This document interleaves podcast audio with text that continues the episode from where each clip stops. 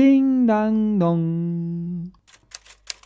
Aliterasyonla her şeyin bir şey var başlıyor. Türkiye'nin en sevilen etimoloji podcast'i Aliterasyon'la her şeyin bir şey var'a hoş geldiniz. Podfresh kanatları altında her bölümde bambaşka temaların etimolojik kökenlerini araştırdığımız mız diyorum burada kendime de pay çıkarıyorum. Aslında bütün pay aliterasyonun ama Estağfurullah. yayınımıza birazdan başlayacağız. Merhaba Ali.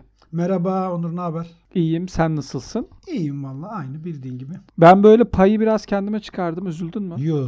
Sanki böyle ben de Ama sen- araştırıyormuşum da etimoloji. Yalnız sen şöyle bak onu yiğidi öldür hakkını yeme.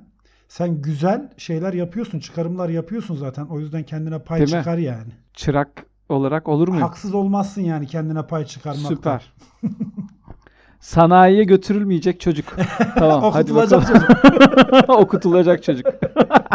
Süper. Bu bölümde renkler konusunu işleyeceğiz. Bunu bizden Serpil rica etti. Aa, evet evet. çok güzel. Serpil bu fikri verdi. Dedi ki renkleri bir işleyin dedi. Bence güzel olur dedi. Ona da buradan selam Muazzam. yollayalım. Teşekkür ederim bu önerisi için. Evet Serpil'e selamlarımızla birlikte o zaman renklere başlamadan önce renkten başlayalım. Renk ne demek Ali? Renk abi Farsçadan geliyor. Türkçe'ye Farsçadan geçmiş. Ona da yani e, Sanskritçe ve ana Hint Avrupa dilinde de benzer sözcükler var. Boya anlamı var birincisi. Renk aslında boya demek Farsçada. Sonradan bu Aa. renk anlamı da geliyor. Aynı zamanda e, ilginç bir şekilde hile anlamı var. Hile. Aslında bu Hile. Tabii tabii hile anlamı var. Hani e, şey var ya onunla biraz bağlantısı kurulabilir. Bizdeki renk anlamıyla çok bağlantılı da hani ona da biraz değiyor gibi geliyor bana. Hani renk vermek diye bir şey vardır ya renk ver hiç renk vermedi. Evet. Yani hiç çaktırmadı anlamında kullanılıyor. Oradaki mecaz anlam aslında sanki o ilk hile anlamına da benzer bir e, yakınlık var gibi geliyor bana. Farsçadan gelen bir sözcük. Boya bizdeki renk yani şimdiki bildiğimiz anlamıyla renk. Süper.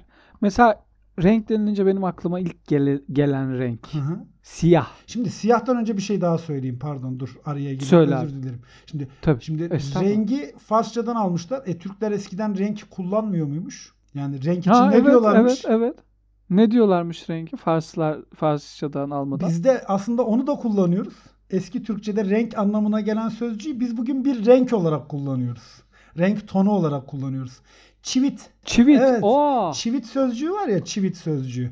Çivit Evet. eski Türkçe'de renk anlamında, boya anlamında kullanılıyor. Çekirdek boyası. Çünkü eskiden boyaları bu bitkilerin çekirdeklerinden elde ediyorlar. O çivit sözcüğü Hı hı. de çekirdekten elde edilen boya anlamında, renk anlamında kullanılıyor. Sonradan renk sözcüğü daha çok kullanılıyor. Çivit daha ziyade böyle renklerin tonlarını vesaire göstermek için kullanılan bir sözcük haline alıyor. Mükemmel Eski Türkler ya. çivit diyorlarmış renge. Renge. Evet. Ben böyle renk falan diye bekliyordum eski Türkler. G ile falan. Öyle ya zamanla Yok, K oluyor Ve ya. o renk zaten Farsçada renk. Farsçadaki hali renk. Renk yani G ile bitiyor. Hatta şimdi de onlar G da ile görüyoruz. bitiyor. Tabii.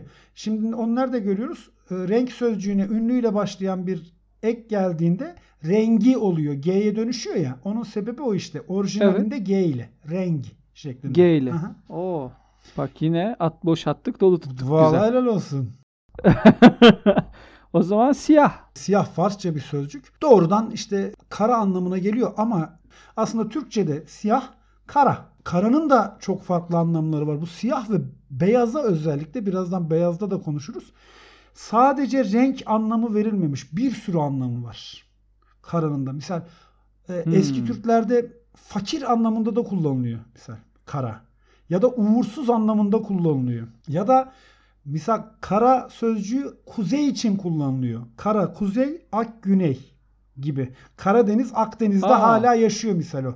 Kuzeydeki deniz, güneydeki deniz anlamında. Şimdi karayı kullanıyoruz. Bir de bizim artık renk anlamında kullanmadığımız bunun Arapça bir karşılığı var. Siyah sözcüğünün. O ne? Sevda. Sevda, Aa. sevda siyah demek, kara demek. Şimdi orada da Vay şöyle bir durum ya. var. Mesela kara sevda diyoruz ya. Aslında Evet. Kara Sevda, Kara GAP Kara. projesi evet GAP projesi gibi bir şey oluyor. Değil mi? Tabii tabii. Sevdayı özellikle ama ne için kullanıyorlar? Biliyor musun Olur? Çok enteresan bir şey. Sevda sözcüğün o zaten aşk anlamı da oradan geliyor. Eski tıp biliminde eskilerin tıbbında yani bu 17. 18. yüzyıla gelinceye kadar vücutta 4 tane sıvı olduğu düşünülüyor ve vücuttaki bütün hastalıkların vesairenin bu 4 sıvıdan birinin eksikliği, fazlalığı vesaire olmasından kaynaklandığı düşünülüyor. Bu 4 sıvı Hmm. kara safra, ak safra, sarı safra ve kızıl safra olarak adlandırılıyor. İşte o kara safra dediklerine sevda diyorlar. Arapçada onun adı sevda. Ve tam olarak karşılığı aslında ilk başta melankoli. Melankolik kişilerde Allah diyorlar Allah. ki sevda yüksek. Bunun sevdası çok. Yani kara safrası çok vesaire deniyor. Bu eski tıplılar ilgili bir şey. Kara sözcüğü bak Türkçe'de farklı anlamları var. Farsça'da farklı anlamları var. Arapça'da zaten iş bayağı bir karışıyor. Ve çok güzel bir sözcük aslına bakarsan. Hani siyahın her dildeki anlamları gerçekten çok güzel. Benim de en sevdiğim renk herhalde o yüzden. Mükemmel ya. Vallahi bomba gibi girdik Ali bölüme. Yani efsane başladı. Bir de bir şey Peki daha beyaz? söyleyeyim mi? Bir şey daha söyleyeyim mi? Şimdi beyaz Söyle be. Söyle Bu be hani dört tane şey dedik ya. dört tane vücut sıvısı var dedik ya. O Evet. sıvıların hepsine birden ne deniyor biliyor musun? Yani daha doğrusu her Ne? biri halt. Ne halt? Halt. Ne halt yedindeki halt var ya o. Of. O halt, Ya haltlardan vallahi- biri sevda. Mükemmel ya. Bilmediğimiz ne kadar kelime varsa hepsi iç içe Döküldü. girdi ve şey yaptı ya. Bu bu döküldü yani. Peki beyaz ne abi? Beyaz Arapça bir sözcük. Hı hı.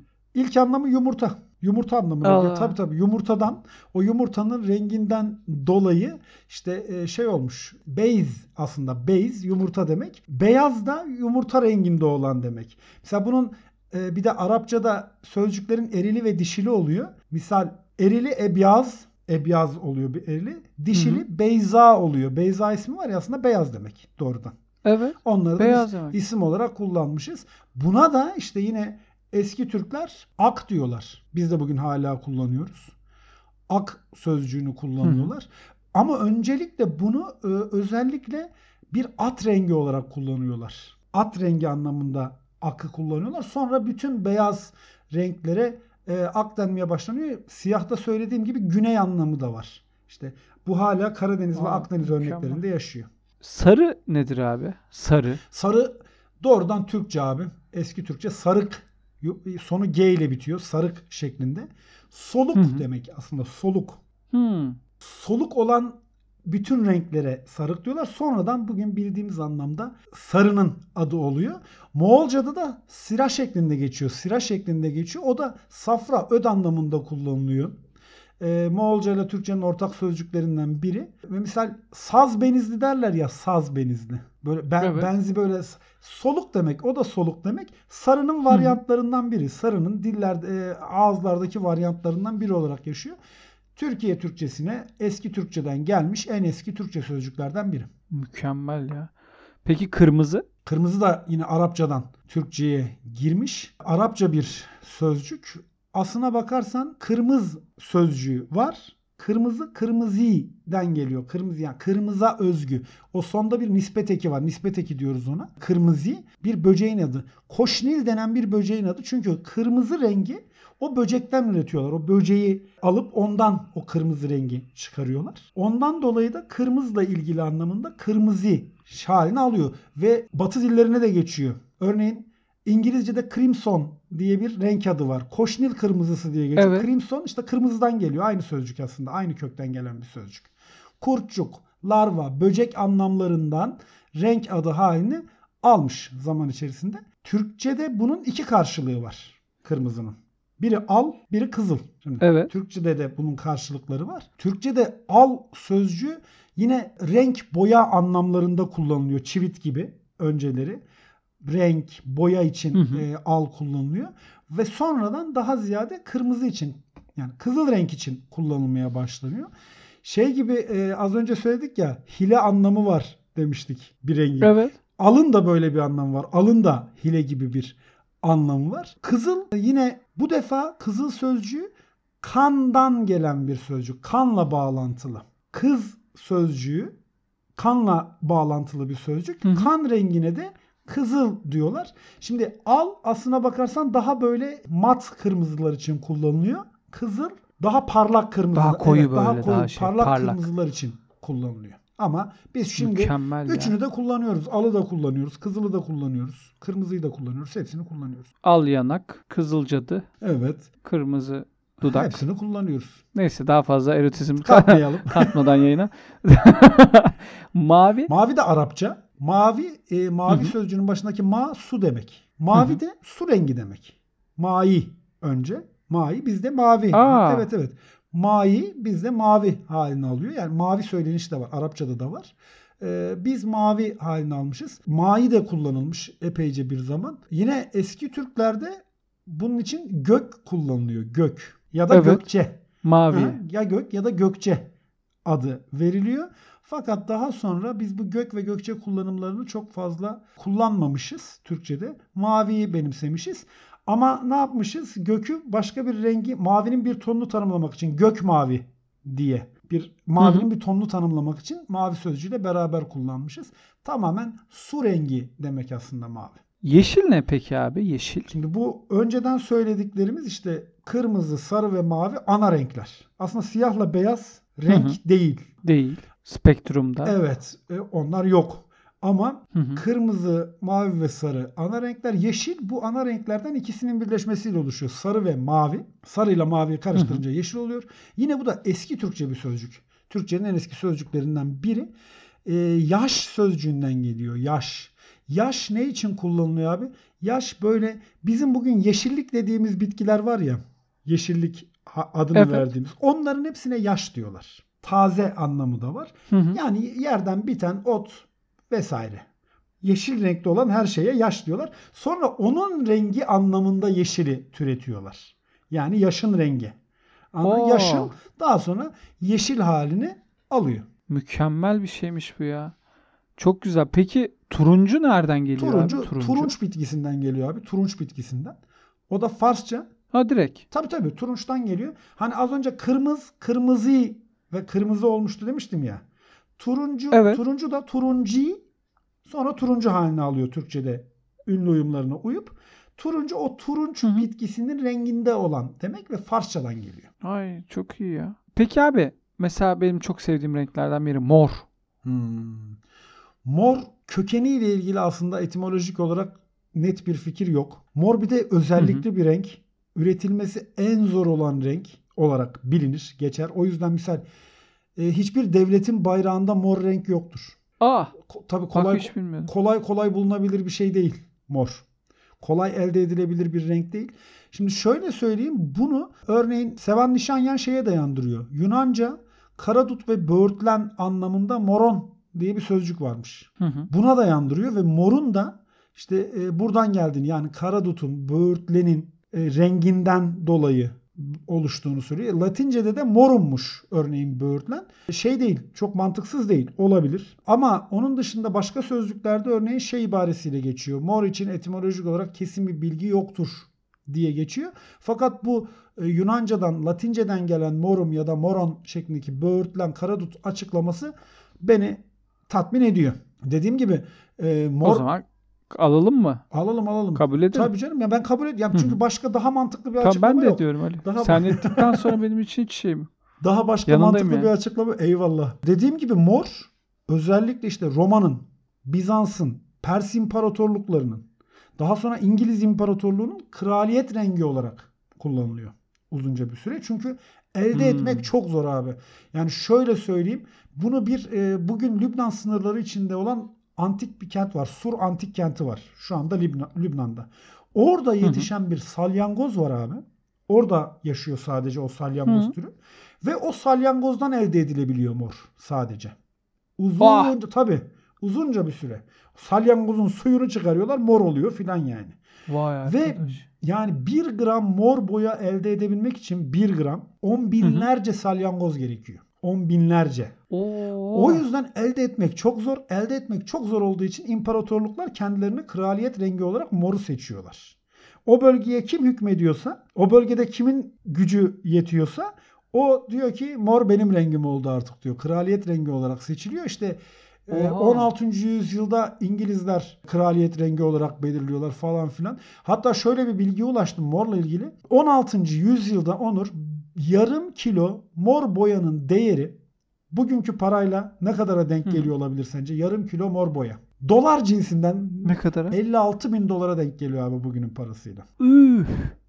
yani yarım kilo mor, mor boya. O yüzden çok kıymetli. Ve şey oluyor ondan sonra bu mor zenginliğin simgesi olduğu için sadece işte hükümdar aileleri kullanabiliyor.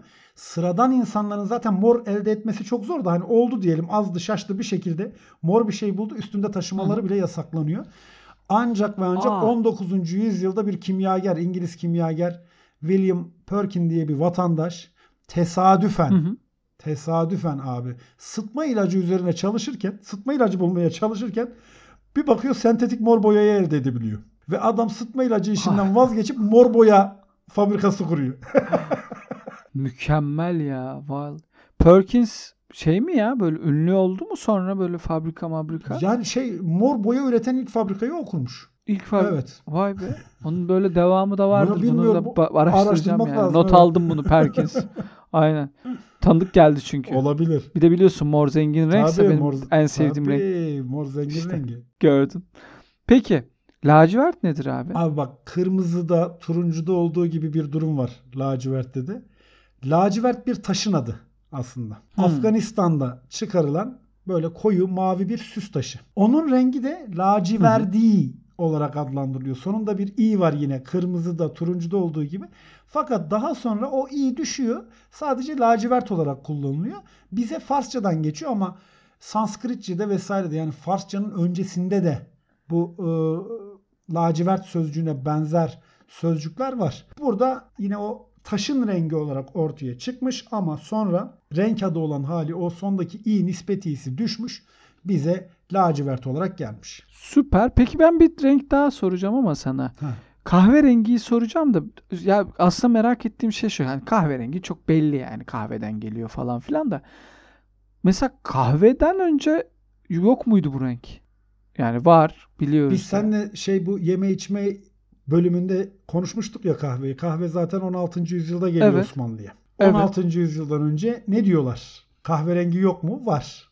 Abi eski Türkler kahverengiye kongur diyor. Kongur. Ne ama aradaki ne? Nazal ne? Kongur. Gönüldeki gibi, güneşteki gibi. Neşet Baba'nın böyle gongul Evet. diyor ya gongul arada bir. Evet. Öyle kongur Ha. şeklinde bir sözcük var. O da kestane rengi ve kahverengi için kullanılıyor. Kestane kahve at rengi olarak da kullanılıyor. Yani kongur at diyor. O renkteki at Hmm. için kullanılıyor. O sözcük unutulmuş. Kahverengi kullanıma girmiş ama o sözcükten türeyen başka bir sözcüğü biz hala kullanıyoruz. Kongur sözcüğünden türeyen. Ne? Kumral sözcüğü var ya. Evet. Kongral aslında o. Kongral. Konur renginde olan. Kongral kumral oluyor Türkiye Türkçesinde. O nazal ne m'ye dönüşüyor. Ve bugün hala kullanıyoruz. İşte o açık kahverengi saçları olan insanlara kumral diyoruz. O komur sözcüğünün bir devamı. Mükemmel ya. Peki yavru ağzı? Bak şimdi yavru ağzı da şöyle ben yavru ağzı ile ilgili basit yani yavru ve ağzı. Tamam da niye böyle niye yavru ağzı demiştir. Onunla ilgili benim bir fikrim var. Bu, bu tamamen benim fikrim. Bu özellikle hayvan yavrularında Hı hı. abi ilk doğduğunda kedide köpekte de öyledir ya. Ağızlarının içinde böyle hafif pembemsi ile kavun içi arasında bir renk olur. Yavru kedide köpekte. Evet, evet, vesaire. evet. Danada manada da öyledir yani bildiğim kadarıyla. O, onu bir renk ismi olarak belirlemişler. Herhalde doğada başka bir yerde görmediler.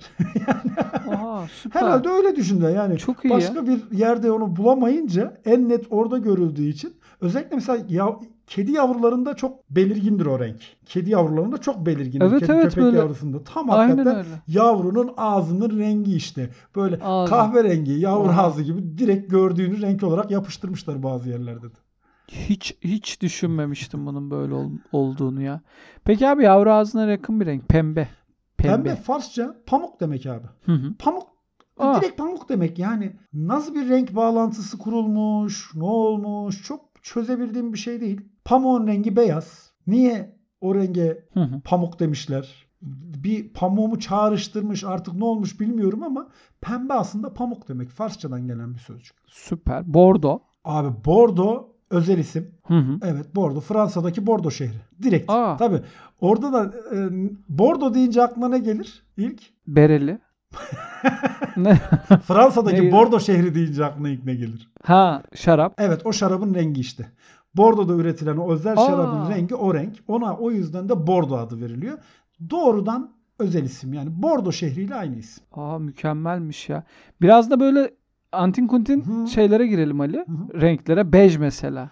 Abi bej bir de beje çok benzeyen bir başka renk ekru. Bej ve Evet. ekru. Sen beji sorunca onu da ekleyeyim. Bunların ikisi de yakın renkler için kullanılıyor. Pamuğun, yünün, ketenin işlenmeden Hı hı. önceki rengi bunlar. İkisi de Fransızcadan geliyor. Bej de ekru da Fransızca sözcükler. Bej yünün ve pamuğun işlenmeden önceki rengi. Herhangi bir işleme tabi Evet. tutulmadan önceki rengi. Hı hı. Ekru da ketenin işlenmeden önceki rengi. İkisi de Fransızcadan gelen ve büyük ihtimalle hem beş hem ekru farklı lehçelerde, farklı Fransızcanın farklı diyaleklerinde çiğ, işlenmemiş anlamına gelen sözcükler. Hmm. Yani oralardan türetilmiş, işlenmemiş pamuk, işlenmemiş keten anlamında iki sözcük bej ve ekru halini almış. Peki haki? Haki de yine kırmızı turuncu gibi abi.